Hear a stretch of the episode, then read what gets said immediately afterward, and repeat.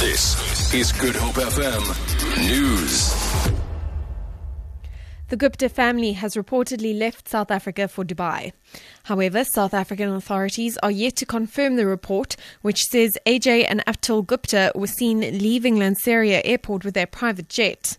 On Friday, the Gupta brothers and President Jacob Zuma's son, Duduzane, announced their resignation from Oak Bay Investments and Oak Bay Resources and Energy. The Gupta family has come under increasing pressure due to allegations that it influenced President Zuma's appointment of ministers.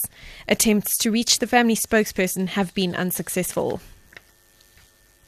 Protesters have set alight two houses belonging to a community leader in Masakona village outside Vuwani in Limpopo.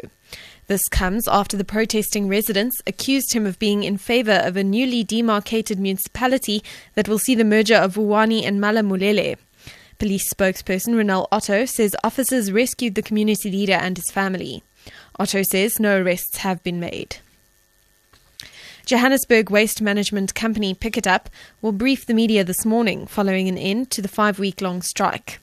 Joburg residents have been exposed to piles of uncollected refuse as a result of the strike.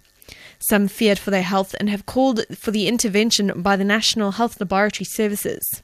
SABC's Horisane Sitole has more. The strike has left residents disgruntled, where some have not had their waste collected since they were cast down tool. Some residents hired private companies to collect rubbish from their properties where they feel they should be reimbursed by the city.